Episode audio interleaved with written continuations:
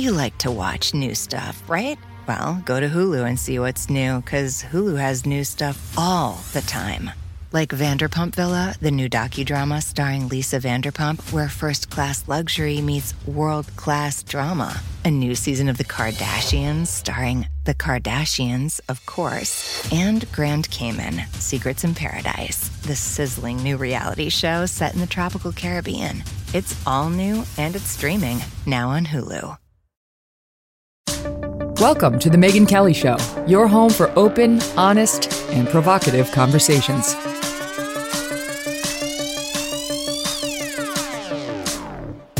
Hey everyone, welcome to the show. I'm Megyn Kelly, and this is The Megyn Kelly Show. Uh, just a few hours after we were off the air, here we are back on.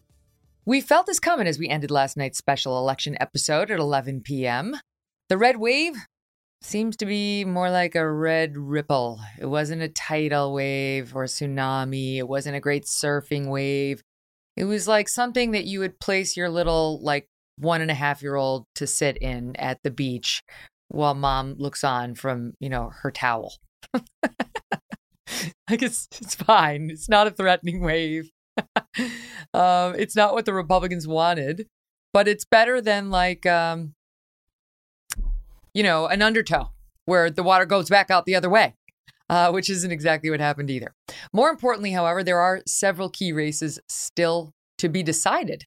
Georgia, uh, at this hour, does look to be headed for a runoff. God help us. Okay, that would be December 6th in the race between Herschel Walker and Raphael Warnock, but that has not yet been officially called, so it could go any way. In Arizona, Kari Lake is just behind her Democratic opponent, Katie Hobbs, but there's still one third of the vote to be counted, and most of that is same day votes. So that is very much possible, you know, a red, possibly a red seat. We'll see. We have got top local reporters in each state to give us the update, meaning both Georgia and Arizona. Uh, we'll get to them in just a bit. But looking at the country overall, it's confusing, right? It's confused. Did you, are you confused? And like, I, I'm confused. Dave Wasserman, uh, who's the great Cook political report editor, put it uh, this way this morning. That was the craziest election night I've ever seen.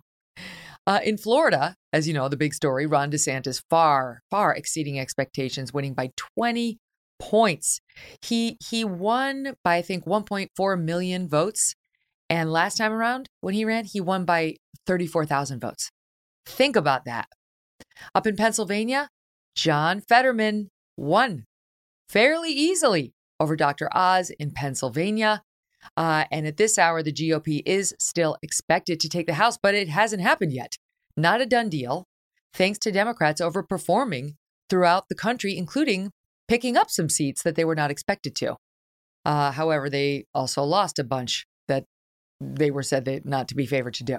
So, good night for the head of the Democratic Congressional Campaign Committee, right? Sean Patrick Maloney picked up some seats not expect. No, he just conceded to his GOP opponent in his personal New York House race. He went down. Maloney's gone. In fact, New York Dems may lose five seats in the state, and that could be the difference that hands the House to the GOP. New York, that did not elect Lee Zeldin as their new Republican governor. They kept Kathy Hochul in office, but it was tight. And I think you can credit Zeldin for pulling these GOP House races over the line. Here to help us make sense of it all uh, is a pair of political minds that we enjoyed talking to after the last major political event, and that was President Biden's State of the Union earlier this year. Charles C.W. Cooke, who is host now of the Charles C.W. Cooke podcast at National Review, and New York Times reporter Jeremy Peters, who is author of Insurgency How Republicans Lost Their Party and Got Everything They Ever Wanted. We had Jeremy on. We talked about that book, and boy, oh boy, in many ways, it, it was pretty prescient if you look at what happened last night. Charles, Jeremy, welcome back. Thank you. Having me. Great to see you both. So, right, am I right? Like, do you agree, Charles? Let me start with you. It's like the I know you have little kids. It's like a the little wave that you know you set up your toddler, you let him play, give him a toy, he can splash around in that kind of a wave. There's absolutely no threat of death or destruction, but it certainly wasn't tidal, and I don't even think it was all that decent for a body surf. No, I, I do agree. I, I think we had a, a tsunami in Florida and then it just stopped. It didn't move uh, any further up the coast or across the country. I, with the exception of Florida, which I think we have to treat uh, separately, think this was a disaster for Republicans relative to expectations, relative to the political environment. I mean, certainly my predictions were wrong, but my predictions were informed by a couple of things. The first was the polling, and the second was being in Florida. And you know, if you live in this environment, this atmosphere, uh, it's hard to imagine in a state that DeSantis won by 20 that Republicans aren't going to win by you know one in Pen- Pennsylvania.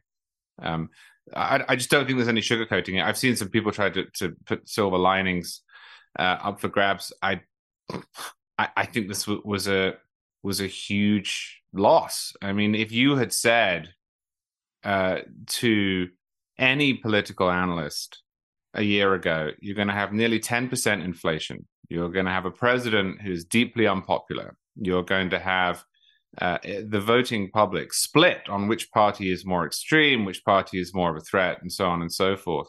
And then you would show them these numbers, they'd have said, no, that, that, that, that doesn't add up. Uh, I think there are a number of reasons for it, which I'm sure we'll get into. But my, my takeaway is this, this is a, a big uh, catastrophe for Republicans, and they need to look at uh, why it happened.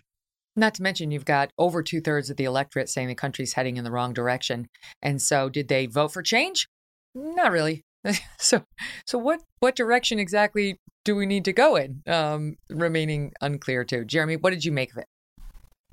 I, I, mean, I think you hit it right on the head there, Megyn. I mean, it, it, the country is so closely divided. This is what happens when you have two deeply unpopular options. It reminds me a lot of what we saw in 2016 between Trump and Hillary Clinton. It was another very, very closely divided count, and neither candidate was very palatable to the American people.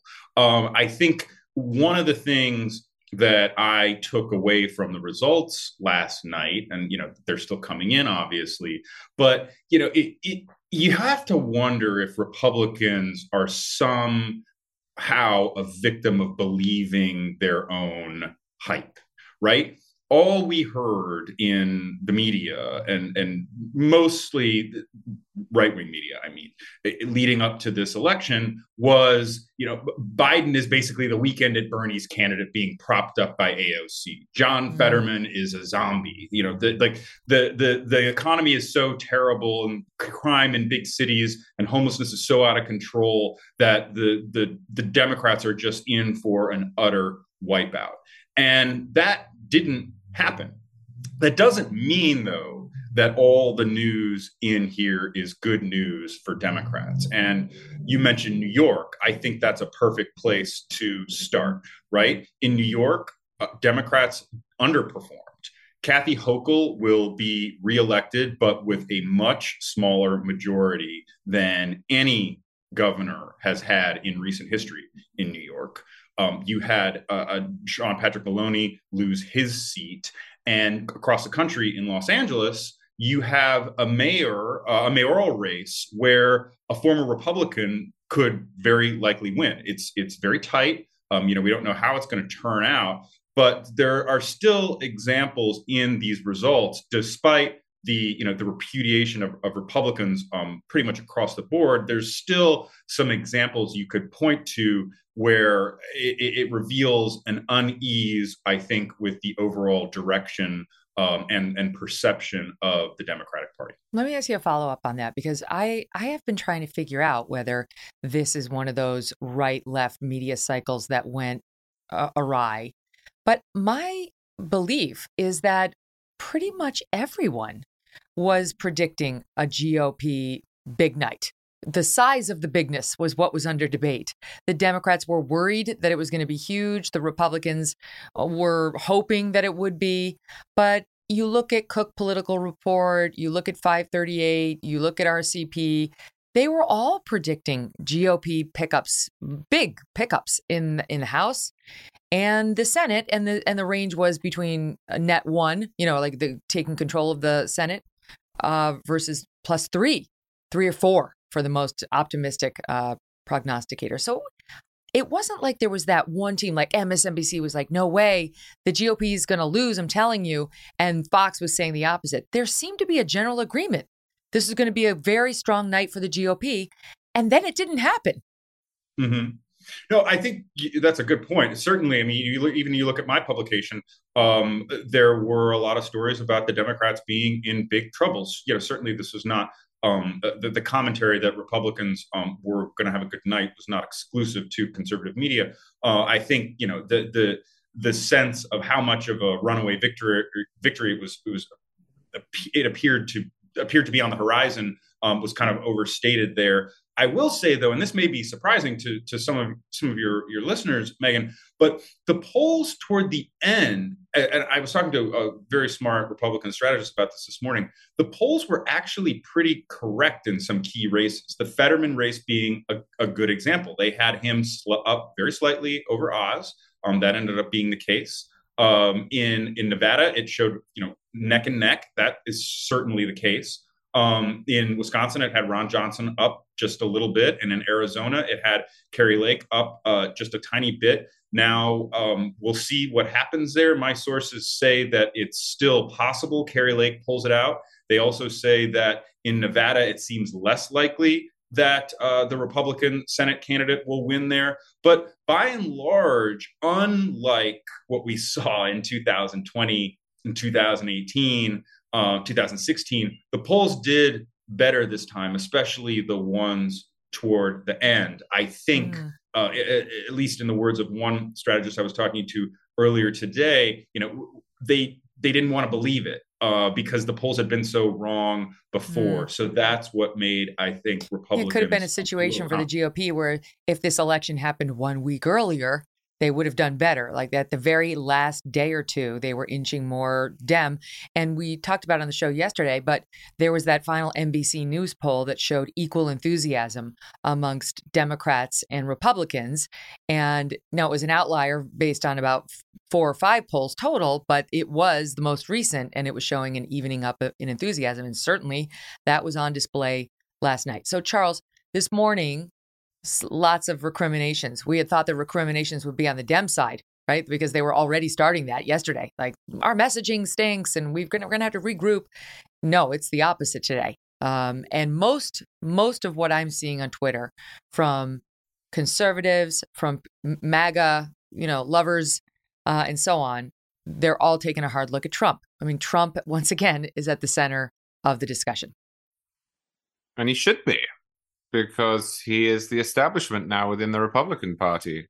He wasn't in 2015. He ran against it. He lambasted it. He saw himself as an insurgent. But he's now the establishment. And that means that he is in some way responsible for the party's direction. He sees himself as being the head of the party. He sees himself as the presumptive nominee in 2024. He started preemptively trying to dissuade anyone from running against him by either uh, threatening them um, or telling them to wait. And he chose a lot of these candidates in the way that the establishment used to. Now, people will say, yes, but the primary voters had to acquiesce to his decisions. That's true. But that was also true of the establishment 28, 08, and, and 2012. You know, the establishment made its recommendations and primary voters went along with it. That's what we saw here with Trump. It's what we saw in Georgia. It's what we saw in Ohio. Uh, it's what we saw in Pennsylvania. And I think candidate quality really matters in Senate and gubernatorial races. We knew this. Uh, we probably forgot this to some extent, myself included. I looked at the political environment uh, I looked at some of the late breaking polls and I thought that the liabilities that Herschel Walker had and that Dr. Oz had uh, might be irrelevant in the face of public anger with inflation, crime, and so on. Six months ago, I didn't think that. Six months ago, I was saying, look, these candidates are weak and they could lose winnable races. And sure enough, most of those candidates lost winnable races. And the candidates uh, who actually delivered for their constituents, the, the, candidates who had a track record, the candidates who, in some cases, uh, were prepared to take on Trump, I'm thinking in particular of Brian Kemp uh, mm-hmm. uh, and Mike DeWine, did really, really well. Uh, and you know, it just shows that yes, there is a lot uh, here to to explain what happened last night. And obviously, I'm still not entirely sure myself. Uh, we still mm-hmm. don't have final numbers in the House or the Senate, but there is an obvious discrepancy between the bad candidates and the good candidates. You know, J.D. Vance won in Ohio. He would have had to do a great deal uh, of work to lose in Ohio, given where Ohio is right now. Uh, but he won by 14 points less than Governor DeWine. Uh, in uh, uh, Georgia, uh, Brian Kemp seems to have won by about eight. Herschel Walker is one point down on Senator Warnock, and that's going to go to a runoff. you know this this old adage that candidate quality matters is still true. And I think people forgot it. And I think a lot of the blame for the candidates who were chosen and who lost does have to uh, be laid at Trump's feet.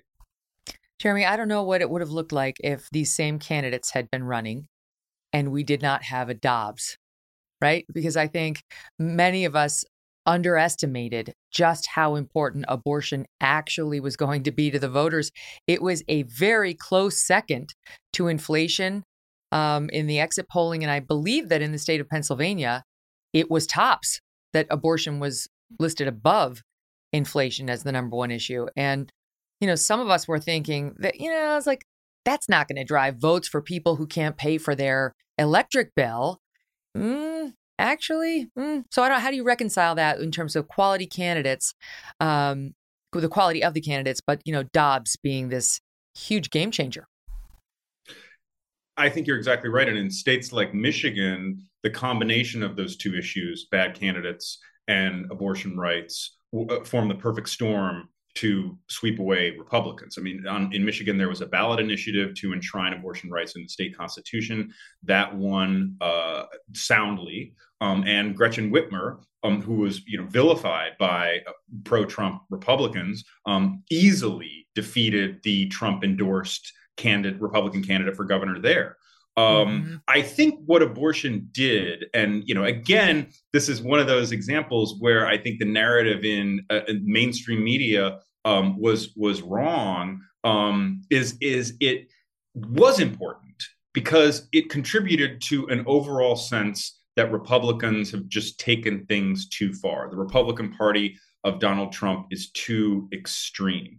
And you know, while that may seem, you know, it, you know, in in in the aggregate um, to be like a, a, a, real problem for the Republican Party, um, voters saw that, right? They saw that that that the Republican Party of Donald Trump is going to do things that that really the country isn't prepared to absorb. Like the jolt to the system has just been too much. It, you know the election denial the dobbs decision the you know the, the slow degrading of norms and civility. I think people are just kind of fed up. And and one thing you know despite trump's appeal and the sense that he is you know quote unquote fighting for his people um they want to see tangible, real results, competence.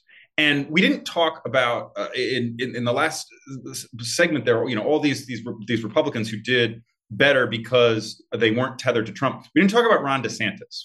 Um, and the the chatter about Ron DeSantis today is fascinating to me mm, because if is. you look at certain kind of organs of uh, conservative media like the New York Post it, what was their headline today? It called Ron DeSantis the future of the Republican the future. Party. Yes, yeah. exactly. And that's what I'm hearing a lot, you know, from uh, conservatives is there needs to be a break with Trump. Now, I'm not predicting that that's going to happen. We've seen Trump, you know, he, he's like a political Rasputin. No matter how many times you think you've you, you, you've taken him out, he comes back. Um, but it is telling to me that there's a very palpable sense that Trump is not the future of the party. He's the past. And someone like DeSantis, who is a governor, who has legislated, who's produced results for people, he's the future. Charlie, this, you know, of course, many, many times people have said, oh, Trump, what he's done now, he's gone too far. This will be the end of him. And it hasn't been the end of him. This does feel a little different this feels to me more like the aha moment when when someone realizes they're in a toxic relationship that is just not good for them. And though they may not want to break up it's time. It's time for you know one's well-being. And it seems to me that republicans even trump adjacent republicans i don't know I, i'm going to ask my audience to call me later trump diehards and tell me how they feel.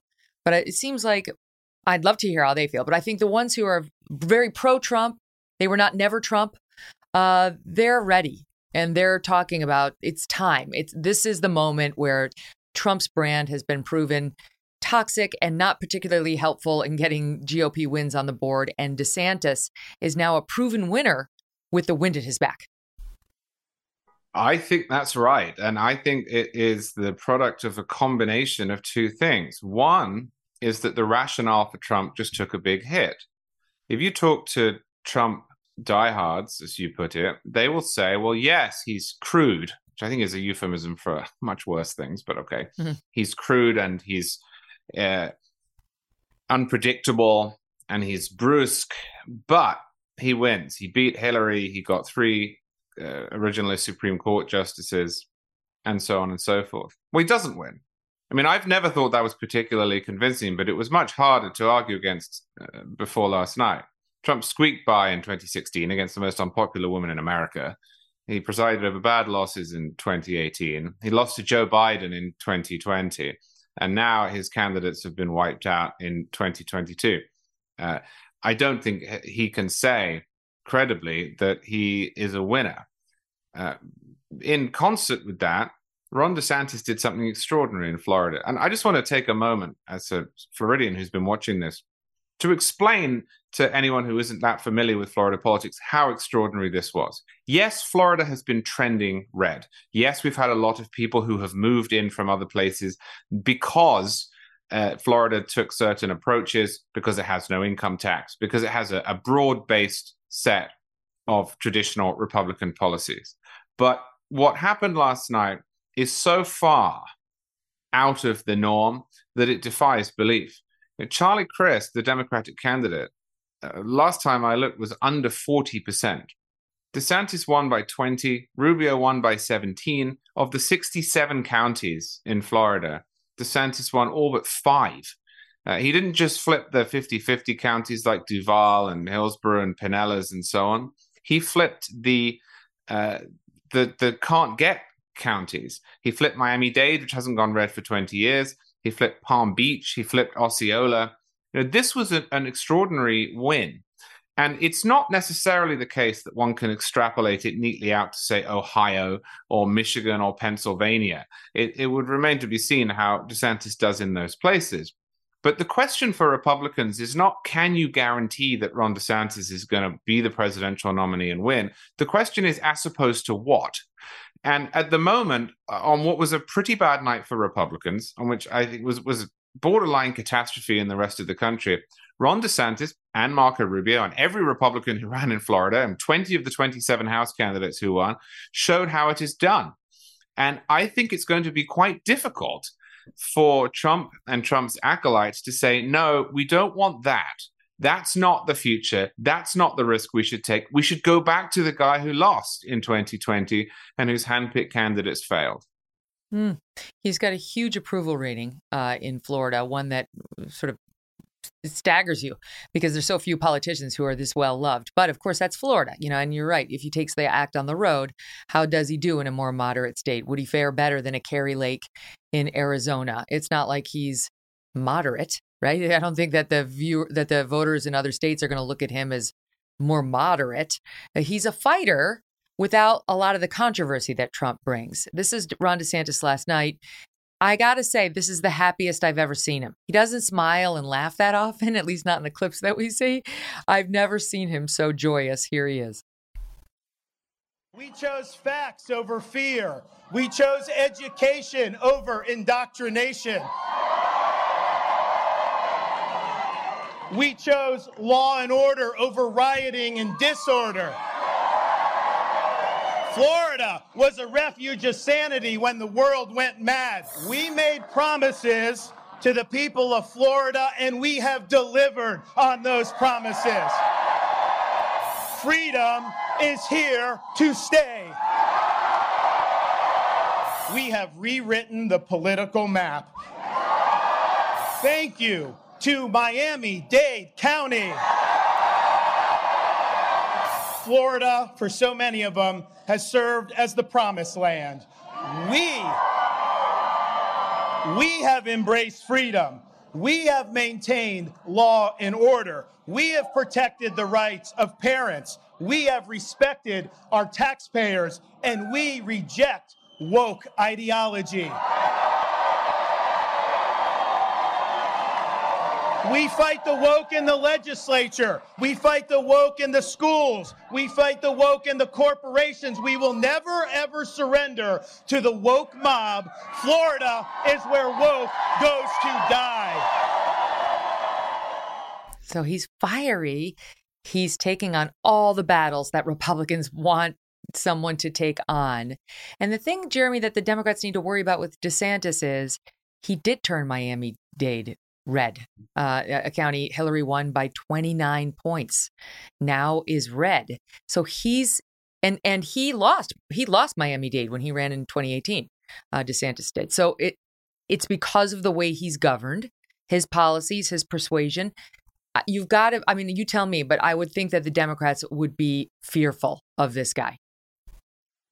Oh, certainly, because he has a track record, right? It's a track record that Democrats will vehemently dispute and and criticize as as harmful. Uh, but again, it's something that he can point to, and Trump can't do that. Trump doesn't have a list of accomplishments um, that, that, because he's been out of office for so long that that he can point to and say, you know, I I I, I fought these battles for you.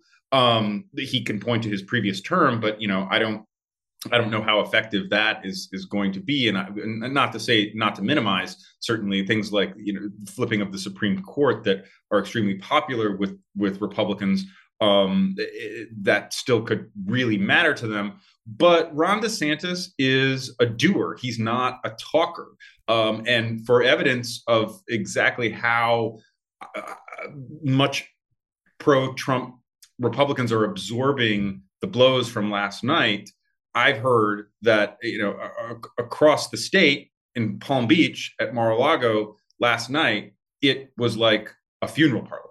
It, the, the it, it was silent. People were without energy. The the oxygen came out of the room because they knew that Trump's candidates had underperformed, and they knew that eh, keeping the, well, I don't want to say what they knew, but eh, by it was obvious probably to most people that keeping Trump as the center of gravity of the Republican Party is not without serious cost. The question is whether or not Trump can accept that and realize that and has any intention of stepping aside. I don't think for a minute that he does. Yeah, in a way, it's it's Trump's worst nightmare because his candidates were losing, and his main political rival for now was winning big and beloved and, and, the political rival celebrated. Megyn, by the way, that he mocked two nights earlier, calling him Ron DeSanctimonious. Right. And he cleaned right. up. And Trump's candidates had a much more mixed record. Well, and that's the other thing. Can I ask you about this, Charlie? So Trump, oh, what does he do? I think he sent out two. We call them tweets. They're not tweets. They're truth socials on his media um, site. One of them ripped on uh, Jim O'Dea, who lost out in Colorado. He didn't like O'Dea because O'Dea didn't bend the knee to Trump and wasn't an election denier. Uh, and then the other one was about Don Bolduc in New Hampshire. And I read, I'll read it to you. Quote, well, he, Bolduc was a very nice guy, but he lost tonight when he disavowed, after his big primary wing, win, his long-standing stance on election fraud in the 2020 presidential primary. Had he stayed strong and true, he would have won easily. Lessons learned. I mean, for him, it's all about saying Trump won in 2020. He can't let it go. And to Jeremy's point, how does that how does how do even his core faithful at this point get behind that when you've got this other guy, you heard his message. Florida's where woke goes to die. You know, we fought the lockdowns. We don't allow indoctrination in our schools. All all the stuff that DeSantis has done. And Trump's over there like, I won. I'm telling you, election fraud. It's like there's just I, I'd like to say there's no way, but you know the Trump diehards. Well, it's worse than just that Trump is focused on things that matter a lot less than the things that DeSantis is focused on. It's the almost medieval demand for fealty above all else. It's cult like. Look, we live in a big, diverse, rambunctious country. Uh, and you know, as a small L liberal pluralist, I am committed, as we all should be, to acknowledging that people disagree with me. You know, I'm sure Jeremy and I disagree on a whole bunch of stuff, but we have to live together. And if you're a Republican, what that means is that you're going, if you're going to have a viable political movement, to have to have Republicans that you don't particularly like or agree with. You're going to have Murkowski's and Collins's, and although he didn't prevail in the end, O'Dea's. And Trump can't do it. You know, Trump, and it was worse, I think, from some of his followers who who made uh, uh, sort of bizarre rationalizations of this. But Trump can't do it. He heard O'Day say in Colorado that he's not a Trump guy, and he said, therefore, he is not viable as a candidate. He essentially ran against the Republican candidate in Colorado. And that matters. It matters to Republican voters, but it also should matter to Trump. DeSantis went and campaigned for O'Dea. Why? Well, because DeSantis understands not only that if he runs for president, he's going to have to have some friends, but that if he wins in 2024, he wants as many Republican senators in place as possible. Donald Trump, if he's planning on running, should also understand that.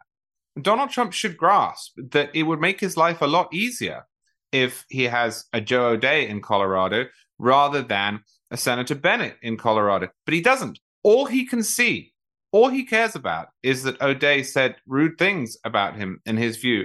All he cares about in New Hampshire is that Bolduc, who should never have been there, you know, we should have had uh, Morse uh, or Sununu, said uh, that the election wasn't stolen, which in and of itself should tell you something about how popular that message is if you find yourself having to say the election was stolen to win the primary, and then the moment you try and win the general, having to say that it wasn't stolen, maybe it's not a good idea to say it in the first place. Mm, yeah, you deserve what you get.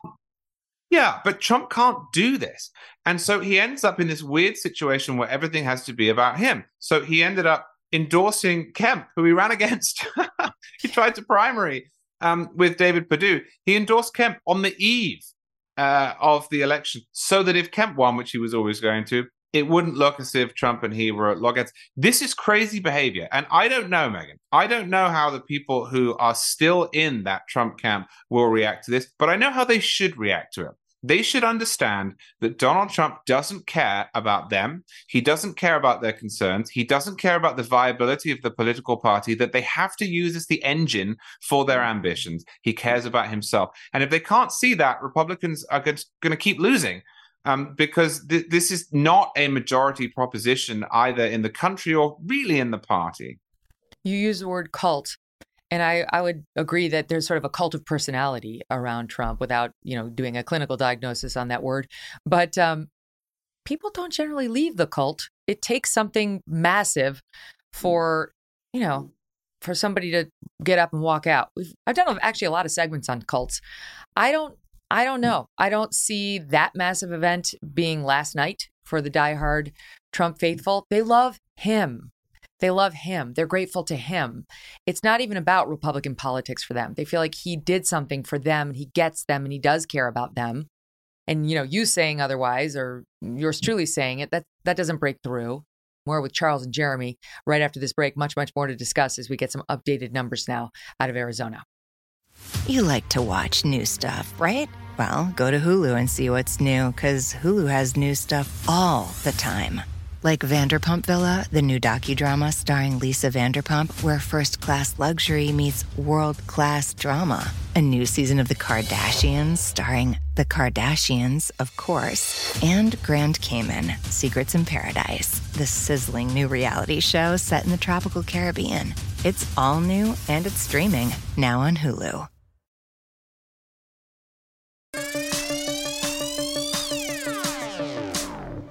Getting word now that President Biden will take a possible victory lap later this afternoon with a press conference at 4 p.m. I'm sure there's a lot of thought going into exactly what to say and what the message should be uh, at the White House right now. National Review's Charles C.W. Cooke and the New York Times' Jeremy Peters are back with me now. So, undoubtedly, he will declare victory and claim credit and say, you know, we're on message, we're doing the right things. Here's here's what scares me and a lot of the mom friends that I have who are Democrats who voted red. Um, the the COVID lockdowns do not seem to have been consequential.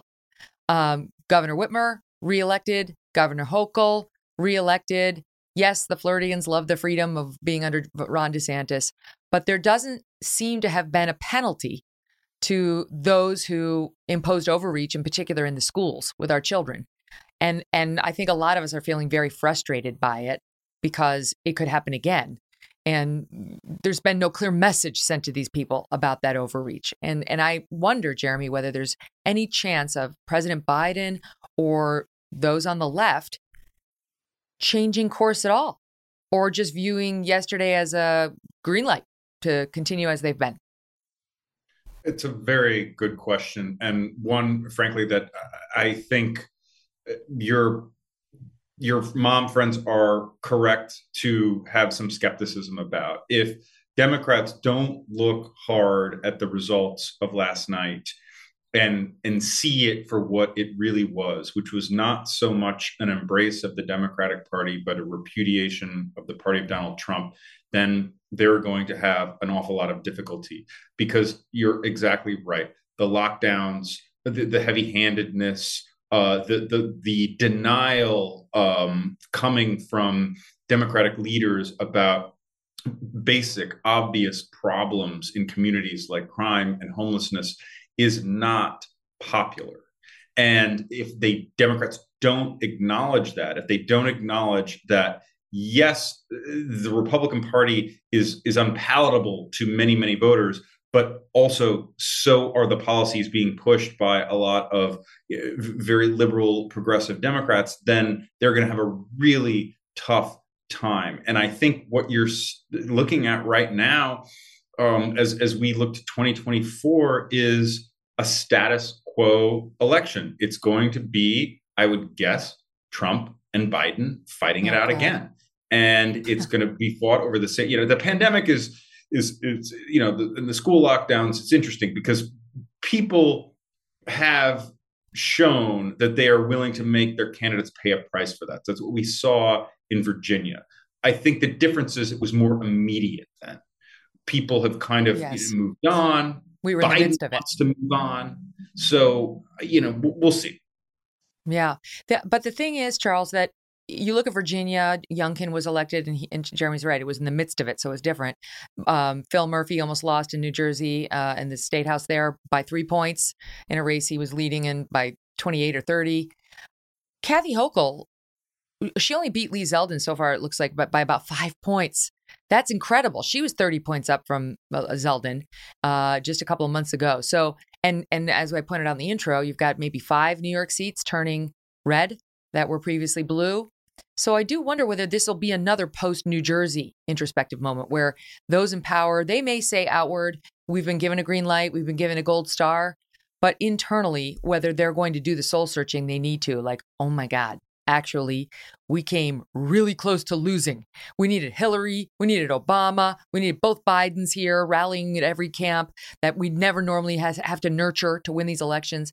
I mean, behind the scenes, do you think there will be actual soul searching by the Dems on these very unpopular policies, what from crime to COVID and so on?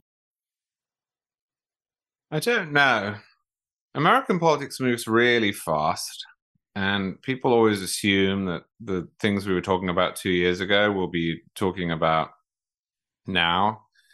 And we usually don't. I mean, two years passed between the 2008 financial meltdown and the massive Barack Obama landslide to the Republicans having a record wave in 2010. You know, Watergate happened in 1974. By 1980, Ronald Reagan was winning 44 states.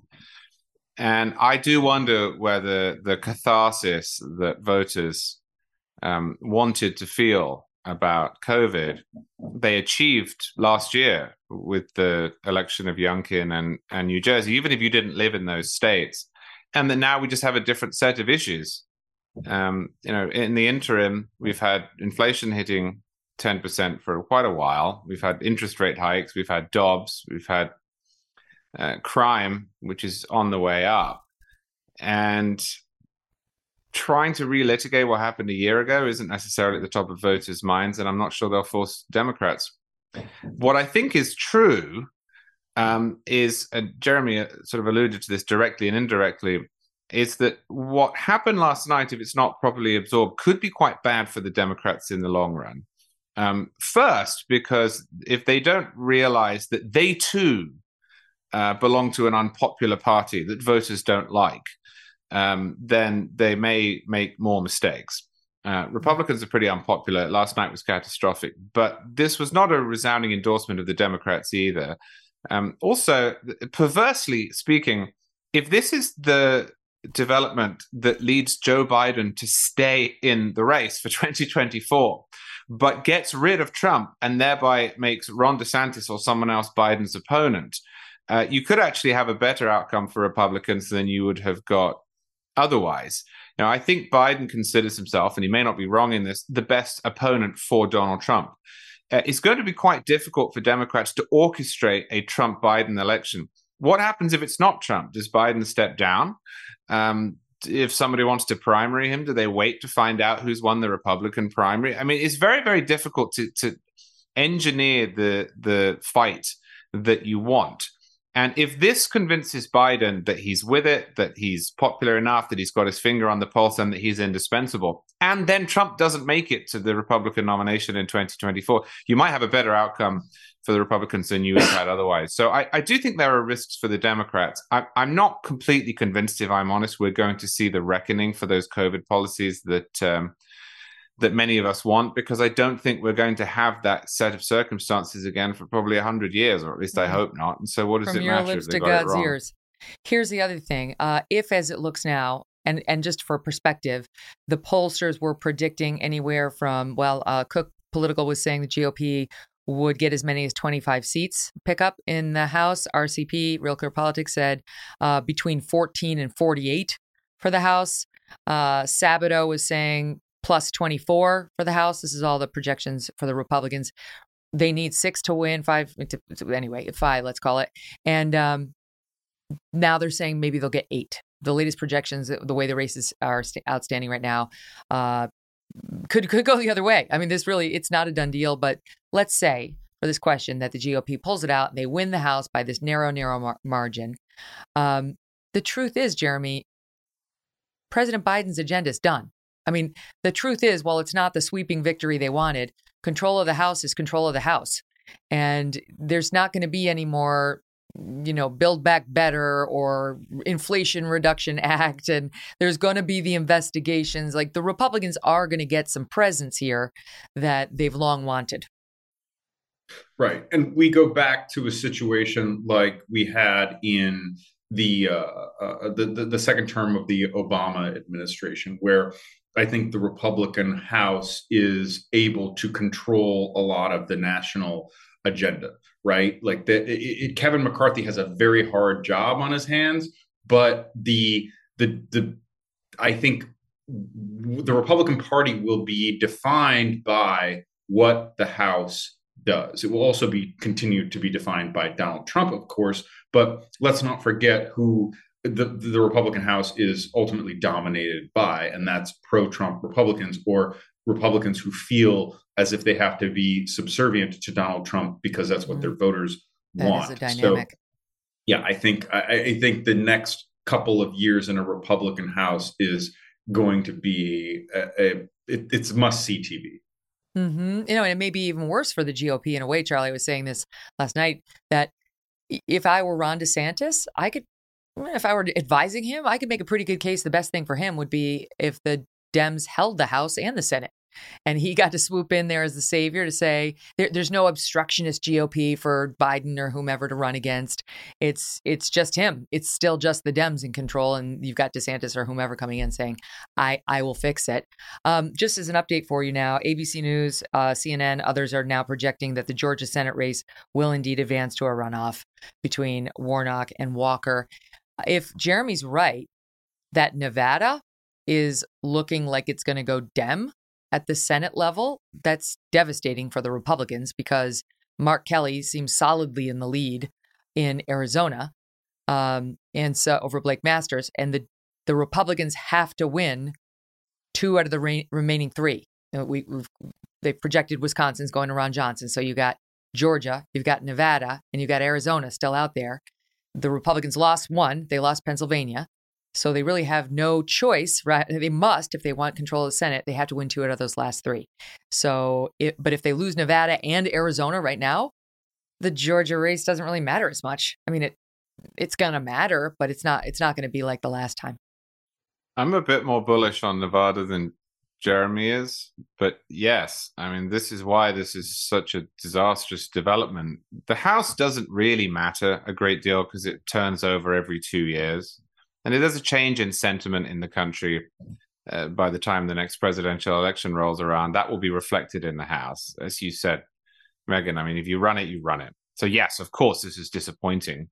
And it is alarming, I think, for the Republicans that they couldn't do better in the House given the economic environment. But if they have control of it, they can shut down the Biden agenda. Senate majorities, by contrast, are built over years. Um, the senators outlast presidents. At least they outlast presidents if they only serve one term. And the Republicans chose bad candidates. They lost a lot of winnable races. And there will be a point in the future where people will look back, as they did with Kelly Ayotte's loss in New Hampshire, and say, if only we had won that race, this bill, judge initiative would now be doable. Um, and when that happens, I hope they know who to blame. Mm. The next time uh, that we have a vote in two years, 2024, the Senate layout is much more favorable to the GOP, assuming they don't do anything massive to screw it up. This map actually wasn't that great for them, and we're seeing the results of that. And that's why initially people were only focused on the House. I mean, back in the day, we were all only focused on the House. And then the Senate became like, hmm, wait, maybe the Senate could happen too. That's interesting. And uh, yeah, but it was not to be, or at least it doesn't. I, I agree with you. Nevada's been interesting. I don't know what Jeremy's source is saying, but uh, we'll know that one within the next few days, I think, unlike Georgia. You guys, thank you so much for your thoughtful analysis. Pleasure talking to you both. Thanks, Megyn. Thank you. All right, coming up, Jason Riley is here from the Wall Street Journal with some interesting analysis. He thinks that the winning the House is actually very significant, and we'll talk to him about why. Remember, in the meantime, you can find the Megyn Kelly Show live on SiriusXM Triumph Channel 111 every weekday at noon East, and the full video show and clips by subscribing to our YouTube channel, youtube.com slash Megyn Kelly. And I do want to thank those of you who participated in our live election coverage last night. Super fun being live with you on YouTube, and the comments and the chat made it so much better. Uh, if you prefer an audio podcast, you can follow the show and download it on Apple, Spotify, Pandora, Stitcher, wherever you get your podcasts. There you'll find our full archives too, with more than 425 shows. You like to watch new stuff, right? Well, go to Hulu and see what's new, because Hulu has new stuff all the time like Vanderpump Villa, the new docudrama starring Lisa Vanderpump, where first class luxury meets world class drama. A new season of The Kardashians starring The Kardashians, of course, and Grand Cayman Secrets in Paradise, the sizzling new reality show set in the tropical Caribbean. It's all new and it's streaming now on Hulu. Just a bit of more information for you now to update you. Georgia will go to a runoff. Um, they are now projecting that virtually every decision desk. As for Nevada and Arizona, the other outstanding two Senate races, and of course in Arizona, we also have a gubernatorial race um, between Katie Hobbs and Kari Lake, Dem and Republican. Uh, update first on Nevada. There are 23,000 votes outstanding, separating the Republican from the Dem the Republican has the advantage right now, Laxalt. 75% of the vote is in. um, longtime reporter Jon Ralston saying that we won't know anything in Nevada until at least tomorrow, given how they count the mail in votes. But right now, the GOP is up by 23,000 votes with 75% of the vote in. Uh, in Arizona, the Senate race first, Mark Kelly is leading uh, Blake Masters by 90,000 votes with 68% of the vote in. All right, he's up 90,000 votes with 68% of the vote in. That's a pretty good margin. So it must be that the outstanding vote in Arizona, yet to be counted, is either coming from largely Republican areas or is vote that they have some other reason to believe maybe heavily GOP, because that's a pretty good number to be up by. Uh, it, as for the governor's race, Kari Lake just tweeted out, We're going to win B- big. Um, she is behind right now by 12,000 votes with 66% of the vote. How can 66% of the vote be in on the governor's race and 68 on the Senate? I don't know. I'm getting it from the New York Times. Maybe a typo. Um, but anyway, she is losing by 12,000 now, but there is some, you know, huge portion of the vote yet to come in, uh, maybe as much as uh, 34% yet to be counted.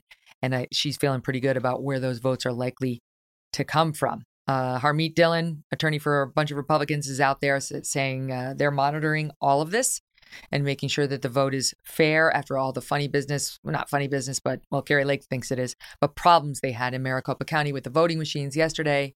Uh, some up to 20% of the voting machines in Maricopa County were affected by this. The print wasn't dark enough to make the ballot readable uh, by the machine. People were given provisional ballots. Some went to try to vote in in person at a different polling place and were told no because they were already in the system as having voted but they got upset because they hadn't voted because it hadn't been accepted but there was a provisional ballot yada yada. If this becomes relevant it's going to get ugly and it'll only become relevant if what's in the provisional box it could make a difference uh, given the final tally. One final note mitch mcconnell senate gop leader the minority leader right now arrived at capitol hill this morning telling reporters i don't know any more than you guys do asked how he was feeling. He replied I don't deal in feelings. it's classic. Classic Mitch McConnell. I have none. I have no feelings ever. That's how I became Senate Minority Leader. Um, we're going to keep following the numbers as the hour goes on and keep you updated. In the meantime, as I said, I'd love to hear from you. Call me 833 44 Megyn, M E G Y N. That's 833 446 3496. 833 446 3496. Would love to hear from, from you in particular on that Trump DeSantis discussion that we just had. Joining me now, Jason Riley, columnist at the Wall Street Journal. Jason, uh, it does still appear, though it's going to be a, by a much smaller margin, uh, if at all, but it does still appear that the GOP is going to take the House, though no one's actually projected it yet.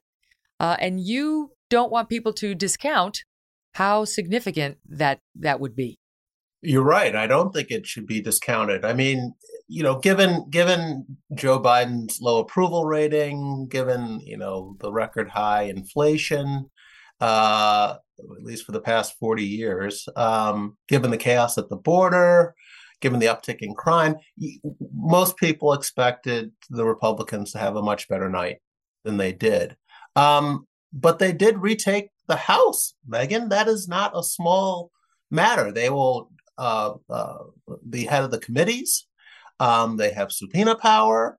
Uh, I don't see any major legislation that the Biden administration wants to advance going anywhere without uh, the consent of House Republicans. That's a big deal. The vote, the American people voted for a check on the Biden administration. Uh, Republicans would have liked a bigger check, but um, th- there's still going to be a check, even if it's by a small amount. And I expect to see, you know, uh, investigations uh, coming out of the House. I, you know, Hunter Biden, uh, the Afghanistan withdrawal, um, Fauci, uh, COVID response. So, uh, you know, I, I, it's a very big deal that Republicans will control one House of Congress again. Mm-hmm. And not to mention the border and mm-hmm. uh, potentially Merrick Garland and what he did to those parents. I've heard Kevin McCarthy exactly. mention that too.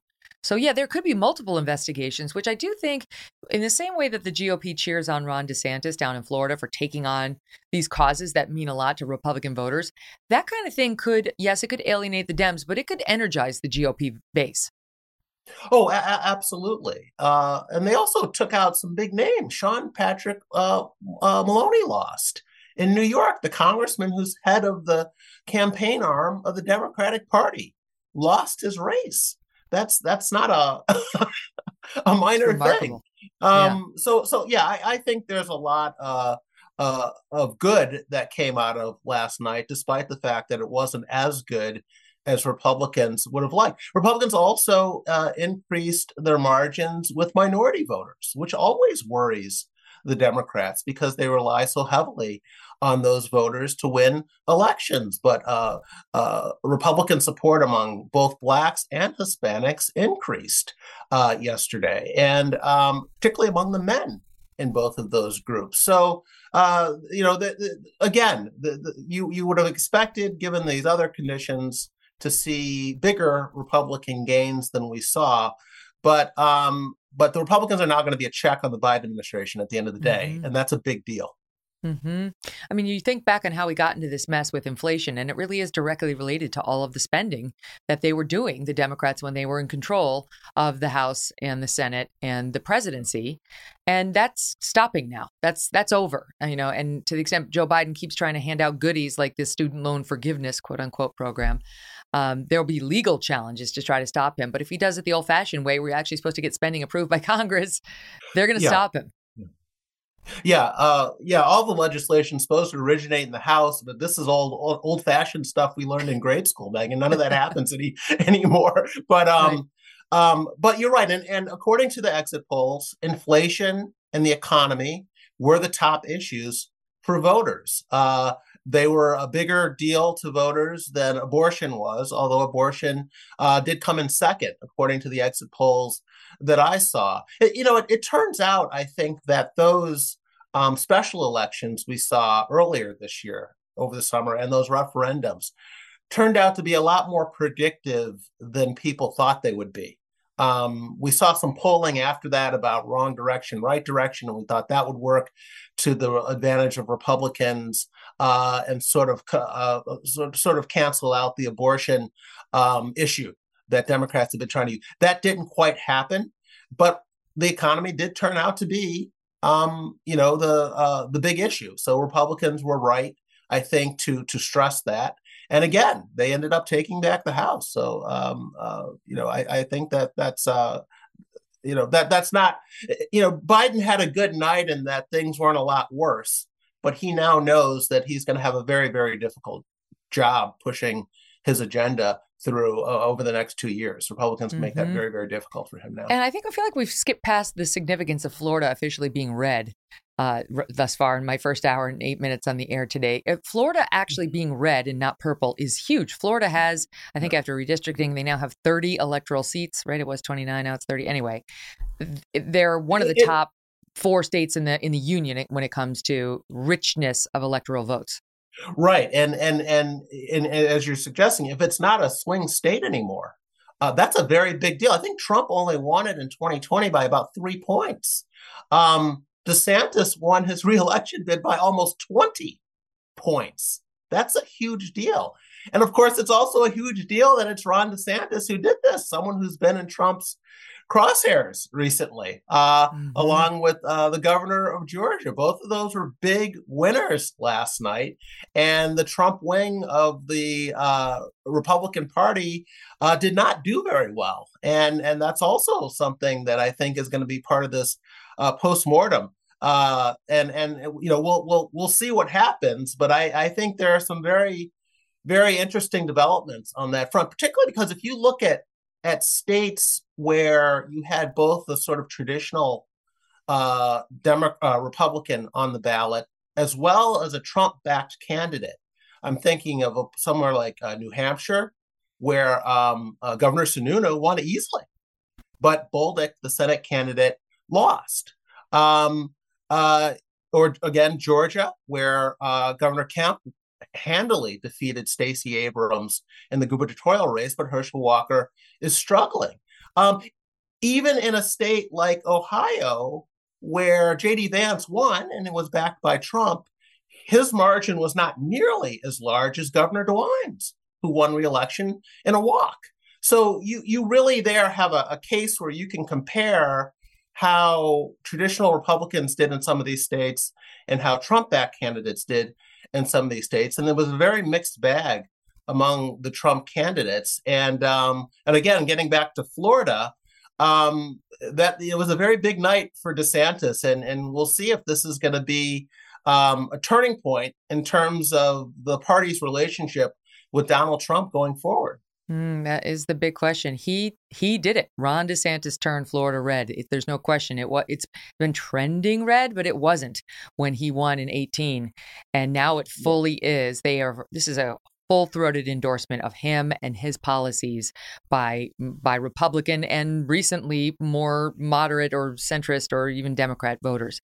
Um, can we spend a minute on you mentioned Stacey Abrams? There's a funny moment on Fox last night where my old pals uh, Bret Baier and Martha MacCallum uh, were talking, and Bret said, "Oh, Stacey Abrams just conceded," and Martha said, "For for both races, for which the last the last time and this time, or or just." Just yeah. this time, she she there was no way around it. This time, she had to admit she lost. She went down in flames. So did Beto. They had spent, I think they the Democrats spent seventy five million dollars trying to get Beto this seat. He couldn't do it in the uh, Senate race against Ted Cruz, and now he was trying to uh, take on Governor Abbott. I mean, do you think they've learned their lesson on these sort of social media stars who cannot win? Well, um, uh, they've learned that Texas, you know, isn't isn't going to become uh, blue anytime soon, um, despite uh, their their efforts. I think that's that's what they learned uh, in terms of Texas. But the the Stacey Abrams defeat, I think, is uh, very interesting and very important um, because she's become one of these media stars, Megyn.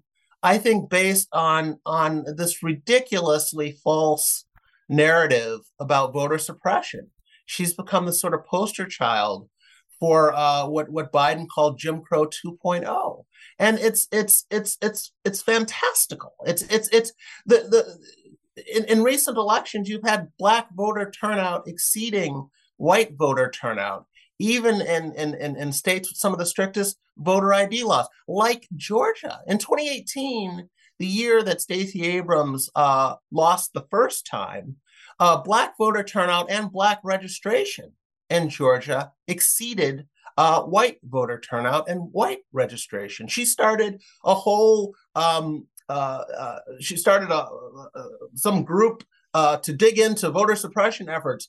You know, th- this was a group in, in, search of a problem that did not mm exist, even in Georgia at the time. In recent presidential races, we've had uh, black voter turnout exceeding uh, white voter turnout, and and so I, am it's it's very satisfying that this is not going over very well.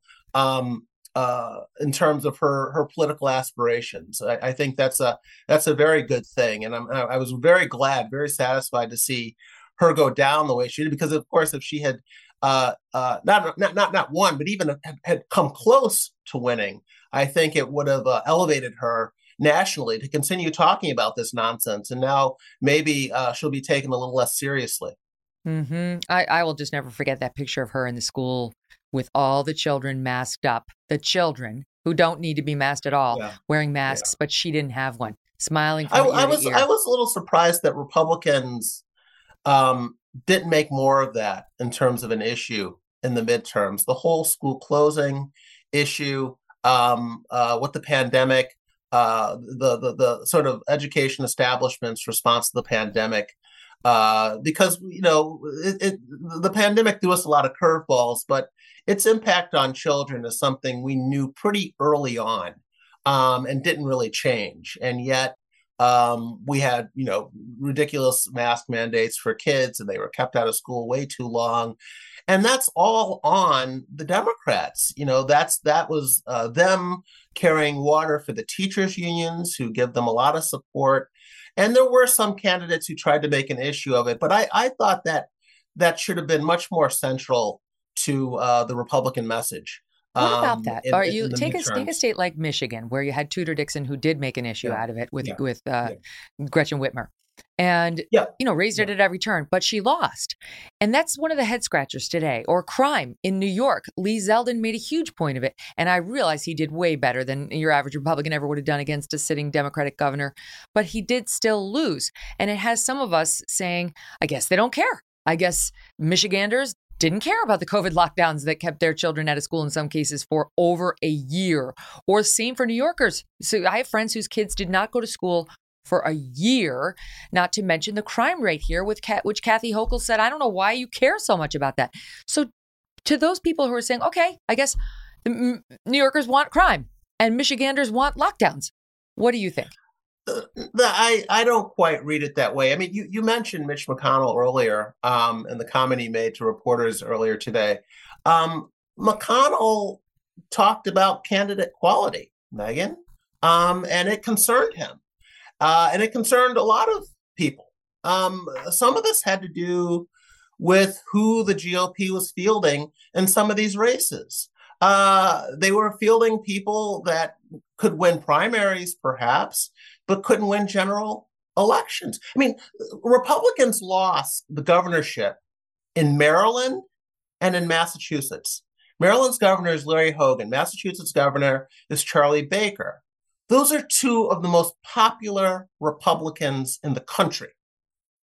Uh, they weren't running again, but there's no reason why uh, the GOP couldn't have found uh, more moderate Republicans to run in those races and carry on what Hogan and Baker were doing. Instead, they fielded uh, very Trump backed candidates who focused on their loyalty to Donald Trump, Mm. and both of them got crushed. And in a lot of these races that were that are even close, Arizona should not be as close as it is, uh, particularly the governor's race there. But the governor, the current governor, uh, um, uh, or, or, the Senate race there, I should say, as well. Uh, the current governor decided not to run for um, for the Senate, and and and and and and so you you can one takeaway could be, oh, these people don't care, but I think that's letting off letting the party off the hook for nominating uh, people who don't necessarily match the electorate in some of these states, uh, and that that I think is at least uh, as much a problem um, as indifference on the part of voters. You know, you have to field quality candidates, and that didn't happen everywhere that it needed to happen.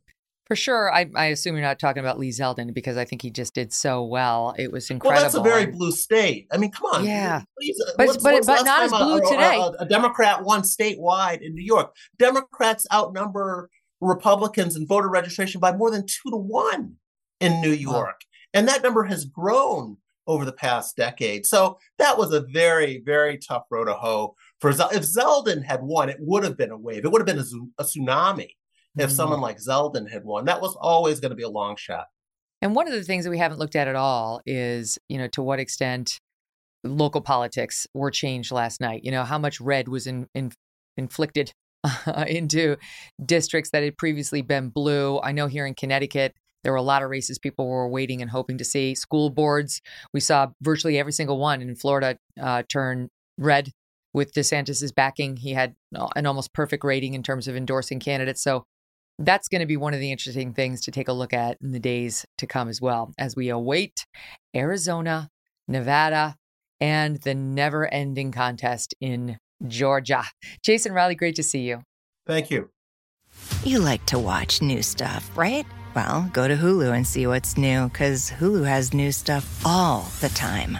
Like Vanderpump Villa, the new docudrama starring Lisa Vanderpump, where first class luxury meets world class drama. A new season of The Kardashians starring The Kardashians, of course, and Grand Cayman, Secrets in Paradise, the sizzling new reality show set in the tropical Caribbean.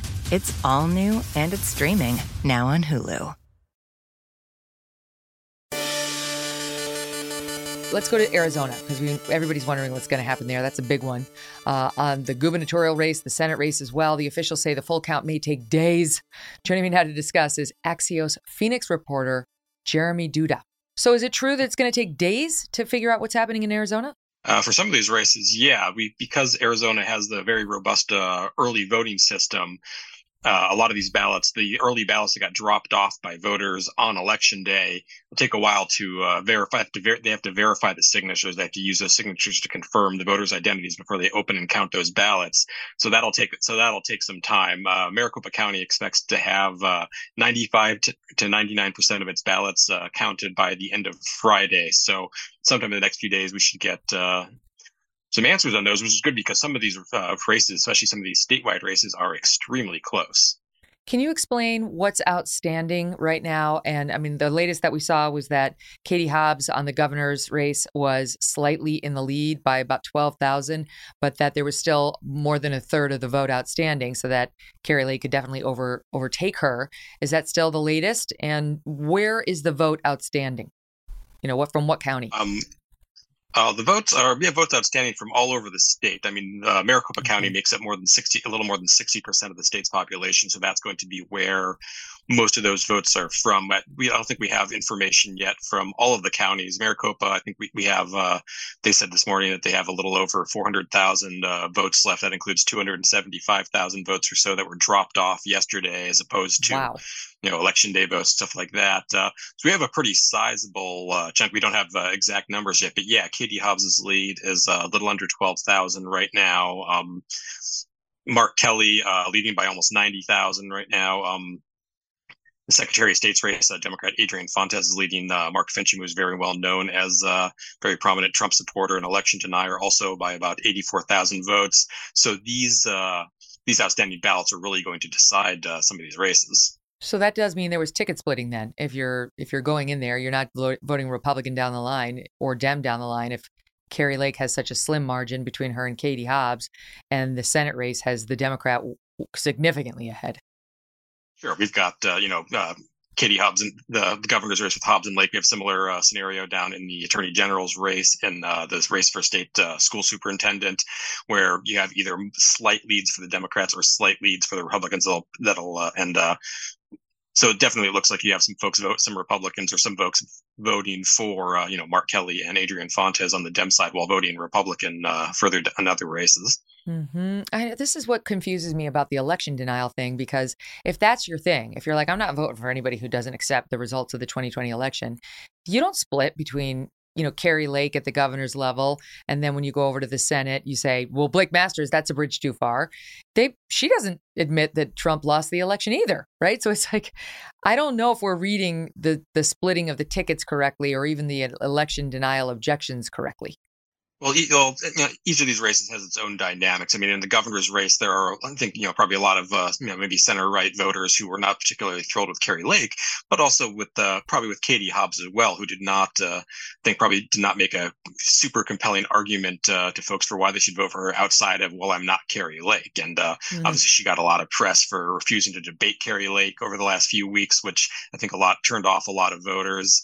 And uh, whereas, you know, where whereas a lot of voters do have some issues with Lake, there's also a lot of enthusiasm behind her campaign, and we'll see exactly how much. Because I think out of these outstanding ballots that are left, they're pretty widely expected to break in the Republicans' favor. So any de- statewide Democrat who has a small lead, like Katie Hobbs, you know, very well may see that go away in the today and over the next couple of days.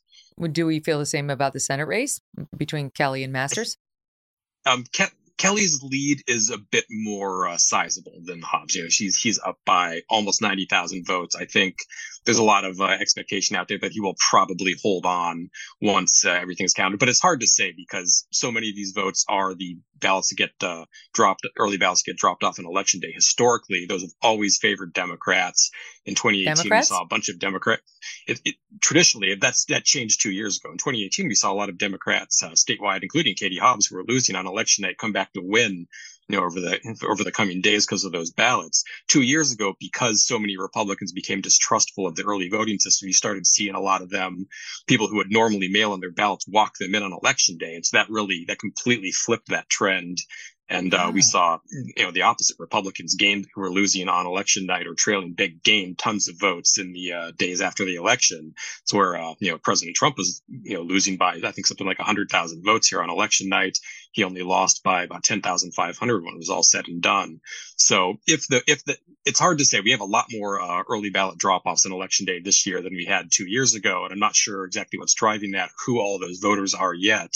So we'll have to see. I think the general, like I said, I think the general expectation is that trend will hold and those ballots will favor Republicans, but there's a lot up in the air right now. Mm-hmm. And by how much, how many? It's like we just, we can't make a prediction. So yeah. I'm sorry. When what's your best guess as to when we have a result, a, a real result that can be projected?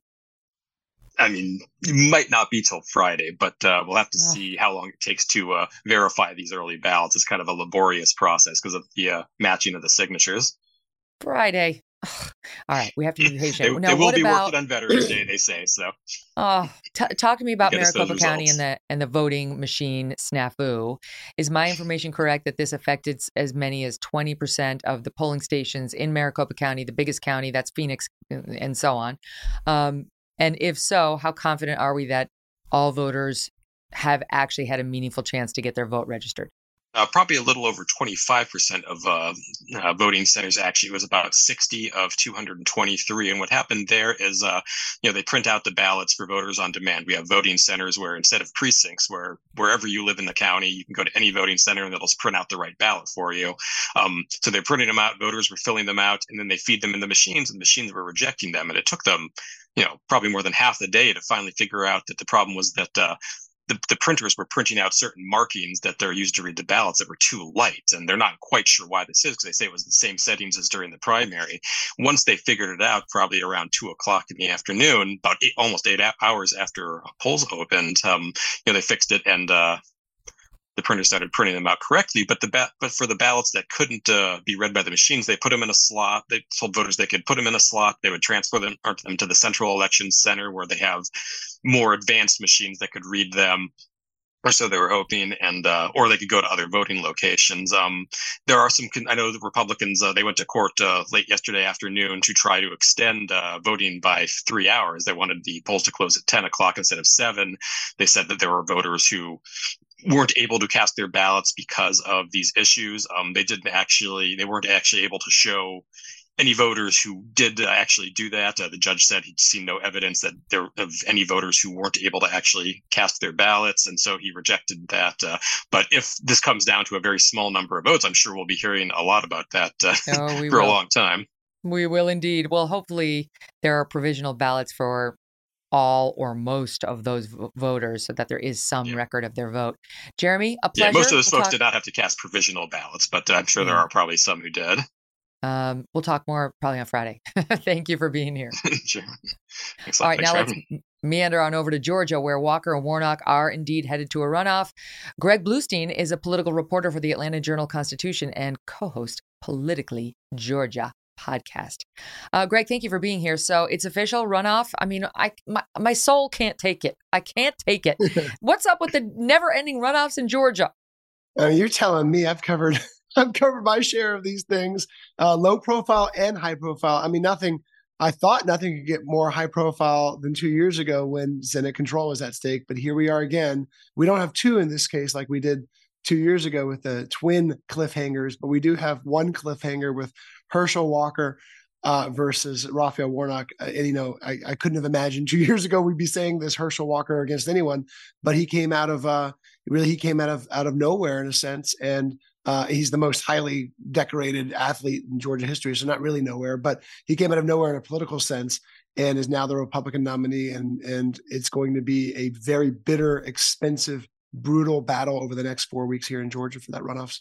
This is another race in which we did see ticket splitting by Georgia voters, where you can see the numbers are different for the GOP uh, candidates at the top. I mean, the, the governor's race and the Senate race, uh, as mm-hmm. well as on the uh, Dem side. Yeah, and this is a trend in other states that might be normal. In Georgia, it's really not. It used to be years ago, decades ago, but more recently, uh, Georgians have pretty much aligned with one party or the other, at least at the top of the ticket. And in this race, we, we know polls were detecting it early this summer that three, four, five percent of Kemp supporters were also backing Raphael Warnock, and we we see that this poll. There were some predictions from, uh, especially for some analysts, saying, "Oh, when the rubber meets the road, those voters are going to go home. They're going to stay in their lanes. They're going to end up voting Republican uh, or Democrat." Um, but in this case, we saw a significant number of voters uh, split their tickets, and that's why Governor Kemp um, far outdid Herschel Walker. Uh, yeah, just looking points. at the numbers, yeah, Kemp got about 2.1 million votes. Walker 1.9 million. So there's about 300,000 votes that said Walker's a bridge too far. That I'm not doing. Over on the Dem side, um, 1.8 million for Stacey Abrams, but her counterpart down in the Senate, Raphael Warnock, got 1.9 million. So there were a lot of folks who were like, she's a bridge too far. It's interesting. Like Georgia has become more and more purple, and you can kind of see that in the numbers where there's a fair amount, hundreds of thousands of crossover voters for whom party is not everything. Yeah, there's a few trends there, right? One one of them is incumbents, but both the uh, both the leading vote getters we just talked about are incumbents, so they do have the I by their name, and they have a record. Um, you know, Governor Kemp in particular, the entire election campaign, he rarely talked about what he'd do in a second term. He didn't need to. He could focus on what he did in the first term. Whereas Stacey Abrams, she came up with all sorts of proposals, um, but couldn't point to any record. You know, at least in executive office, she was a state lawmaker before that. Uh, and then, you know, there's also um, the fact that both of them took aims, took took effort to reach towards the middle. Um, they, mm. you know, Governor Kemp, no one would ever call him a moderate. He's not. He's conservative. Um, Raphael Warnock ran and won office on a very liberal record and has a liberal voting record. But they've both done um, taken efforts, taken pains to reach new audiences that don't normally align with their parties. So that means for Senator Warnock, it means he talks more about Ted Cruz. He talks more about working with Republicans than he does about working with Joe Biden. And that's also because Joe Biden's approval rating is so low here in Georgia. Mm-hmm. And Governor Kemp, you know, in 2018, he ran this very rural centric uh, campaign going to very deep red areas for the most part and kind of neglecting the suburbs and some other audiences that he could have curried favor with. Well, this year he was always in, uh, he always had such a commanding lead. He felt like he could uh, he had the freedom to go and sit, campaign in the suburbs more, uh, go reach Asian American, Indian American, African American audiences that he really didn't spend that much time in 2018 to cater to. Now we have, uh, we're awaiting results in Arizona and Nevada. And if the GOP manages to uh, win in both of those, then Georgia's less important because we'll know who won. If the Dems uh-huh. manage to win in both of those, um, then Georgia runoff is less important. But if the GOP gets one of those, um, then then there is going to be all every person in the country is going to come to Georgia, and they're going to flood money just like the last time. And so you kind of have been through this before. What do you expect? And and are you able to sort of do a smart prediction on who who is favored? Now I won't ask you who's going to win it, but who is favored given the dynamics? Yeah, I'm glad you don't because who knows who's going to win it because yeah. this this race will change three or four times the next four weeks. I can tell you the campaigns are already getting ready. They're already raising money. There's still ads going on in Georgia. You know, whatever groups were funding ads did not cancel them, so you still turn on the TV and you see anti Warnock and anti Walker ads. To me, it's pretty simple. If um, if Senate control is on the line, the race resets pretty much entirely, and it tends to favor Herschel Walker because a lot of those Republican um, voters who kind of held their nose or were skeptical of Herschel Walker, but still voted for him, or might have even withheld their vote for him, they might be more inclined to go vote if Senate control was on the line, right? If they could say a vote for Herschel Walker was a vote against Joe Biden and a vote for Mitch McConnell to be the next Senate Majority Leader.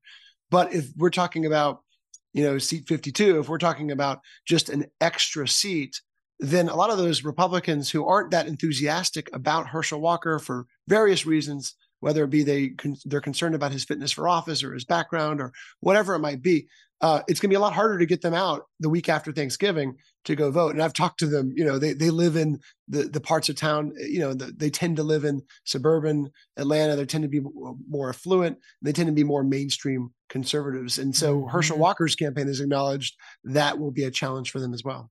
I mean, if if it comes down to Senate control, like it did the last time in Georgia, I predict the Democrats bring forward a, a line of women so long against Herschel Walker, it's going to look like the Rockettes, like, and me too, and also me. Like, we're going to have no way of knowing, but we're going to see Gloria Allred up to her neck in clients. It's going to get so ugly and unfortunate. Um, but he's a beloved figure too, right? So it's like there's no way of knowing. Ah, Listen, Greg, thank you for all the good work you've done there. Let's stay in touch, okay? Thank you. You like to watch new stuff, right? Well, go to Hulu and see what's new, because Hulu has new stuff all the time.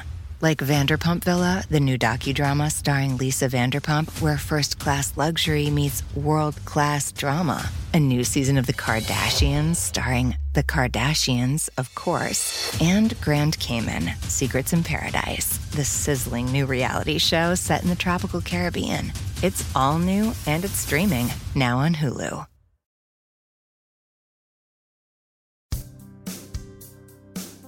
I'm taking your calls now, and it appears we got some fired up listeners today. Let's start with James in Pennsylvania, who's got thoughts. Hey, James, what's on your mind? Hi, Megyn. It's an honor to speak to you. Uh, you asked the questions about, you know, what I think about, you know, what we think about Donald Trump and w- whether we need a change. I'm a lifelong Republican.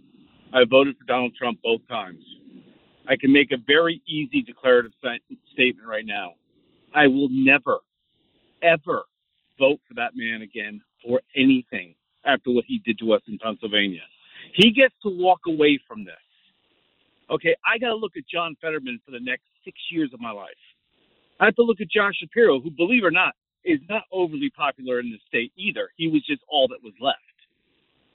I mean, my family, I mean, my son split tickets. I voted straight Republican. Both the women in my life, they both voted Democrat. Mm. A lot of uh, a lot of them was, for, was because of Dobbs. Mm-hmm, because of yeah. Dobbs, right? Now, but when you say what yeah. he did to you in Pennsylvania, you mean with candidate selection?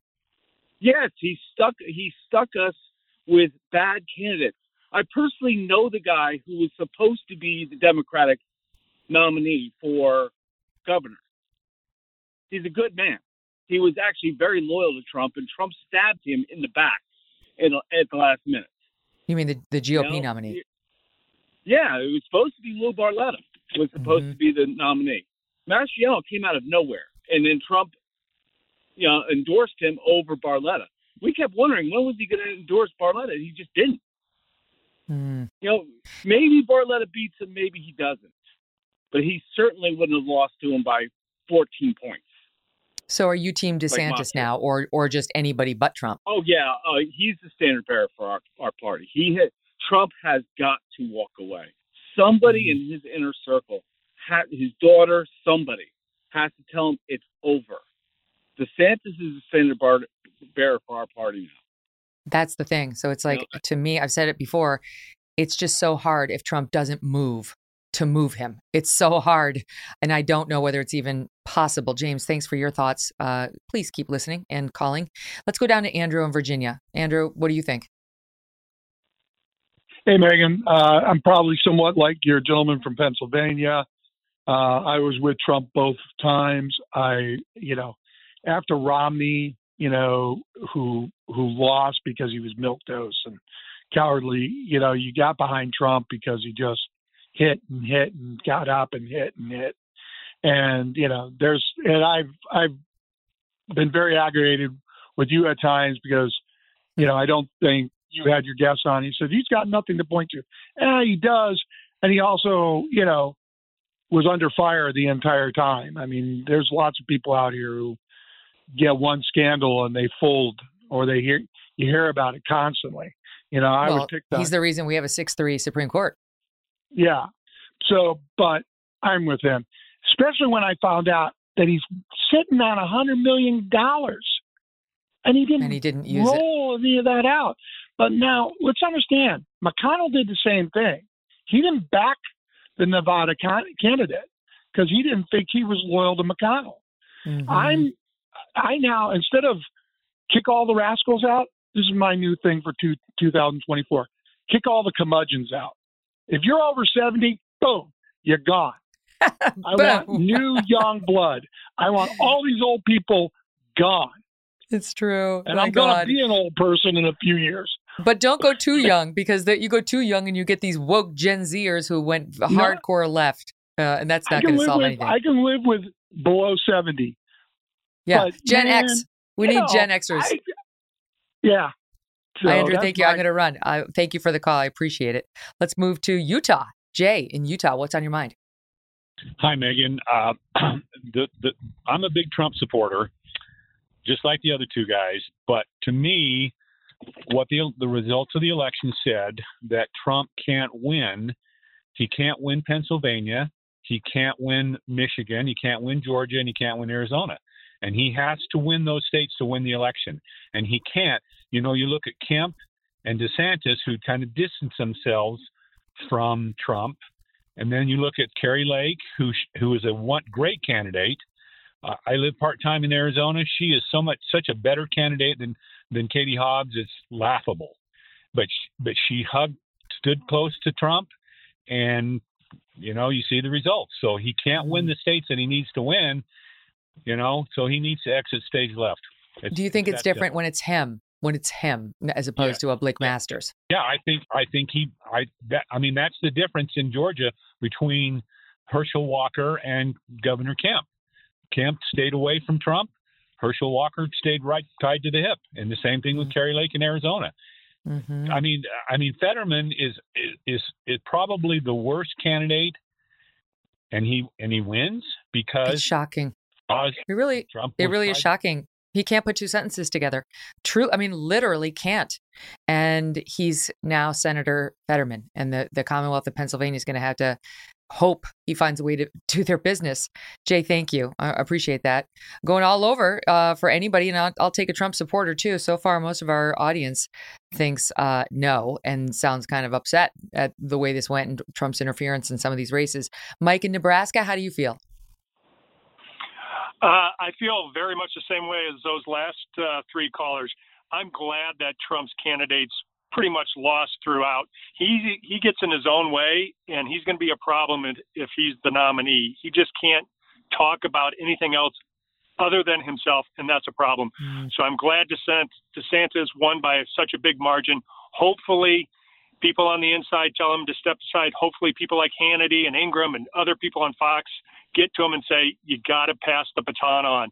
Regarding Fetterman, I think that's the there's an issue with such early voting they did not have a debate until late in the election cycle, and having it that late, I think, was was not beneficial to the voters of Pennsylvania because they did not see what they were voting for. Well, I think that's true, but I do question whether the, the debate would have changed anything for anybody. You know, I think when you're like Dr. Oz was already out there as a very articulate, smart guy. You know, there were questions about whether he was a real Republican or not, but that's only for the party faithful. People who are normally voting Dems, they don't care whether he's a real Republican. They like his moderation. It's it was him. It was him.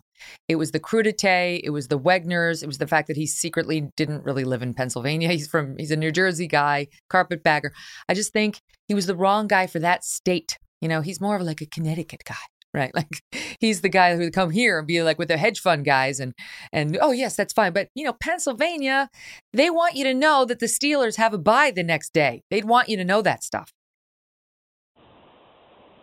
True. Thank you, Mike. Thanks for calling in. Let's talk. Let's go to uh, Anna in Michigan. Anna, what's on your mind? Hi, Megyn. I heard you talking about Gretchen Whitmer. Uh, she ran and won on abortion that was on the ballot here. That's all she talked about for months. And then the Republicans ran an opponent against her that believes in no exceptions, which is not going to fly in Michigan. Mm. The RNC so can I ask you about that? I had Tudor Dixon on the show on Monday, and she was on the but I'll follow Prop 3. Prop 3 is going to become law, making the law of the land the Roe standard, and I won't challenge that. Like, yeah, did that no not resonate? Do you feel like, yeah, no, no one believes it? Okay. That doesn't resonate. That doesn't resonate with anyone who might consider voting Republican when they're not a Republican. It does. It just, she was very, I liked Tudor Dixon. I didn't think she was a very good candidate to run against Whitmer. And mm. who's, uh, before COVID, she was a pretty popular candidate. And if we hadn't had abortion uh, or Prop 3, on the ballot that might have turned out differently. But they didn't. Yeah. They had the the RNC spent very little money here until maybe the last month. Ronna McDaniel needs to get fired, in my opinion. Mm. She, she I, I don't know why she still has a job. Michigan Putting... could have gone the other way after all of the lockdowns and suffering the people here yes. have endured. Yes. Um, yeah, and putting that prop on the on the ballot was a smart political move. Uh, thank you for calling, and I appreciate it. Let's uh, let's go to Lisa in Ohio in the limited time we have left. Lisa, your quick thoughts. Hi, Megyn. Um, I just wanted to say that I did feel defeated. I'm not going to lie. Uh, was hoping that it would turn out. It's not a red wave, but a little better than what it is. But uh, just want to let other Republicans know: don't despair. I do feel that there is opportunity. I do think we need to do a better job in the way that Democrats organize. We need to start doing better on that. I really do. Mm-hmm, mm-hmm. And the candidate selection and all of it. I mean, I do. I I remind people again. There was that period over the summer where the Democrats' numbers were going up big after Dobbs, and just winning control of the House would have sounded absolutely delightful to virtually all Republican voters. The Senate was kind of becoming a pipe dream. And so, if that's where things land now, I realize the hopes had been raised, but just remember how you were feeling in July after Dobbs. Uh, winning the House is significant. It's not everything, it's not the, the whole kahuna, but it's something. Uh, and things are about to change if, in fact, it happens. Thank you for the call, Lisa. Thank you all so much for calling. It's fun talking to you. We're going to do this again tomorrow. Okay. Okay. So, if I missed your call, we'll take them again tomorrow because it's now more than ever, I want to hear from you guys, from the voters, on what's driving you. Appreciate so much you guys listening to the show and calling in and watching it on YouTube. Can't make any of this happen without you, and it's my honor. Uh, tomorrow, I want to tell you that our friends from the fifth column are here. Make sure you download the show in the meantime so that you don't miss that. It's free if you want to download it. It's free on youtube.com uh, slash Megyn Kelly, too. And there's a bunch of great stuff on there. Um, we appreciate it. Thanks for listening to The Megyn Kelly Show. No BS, no agenda, and no fear.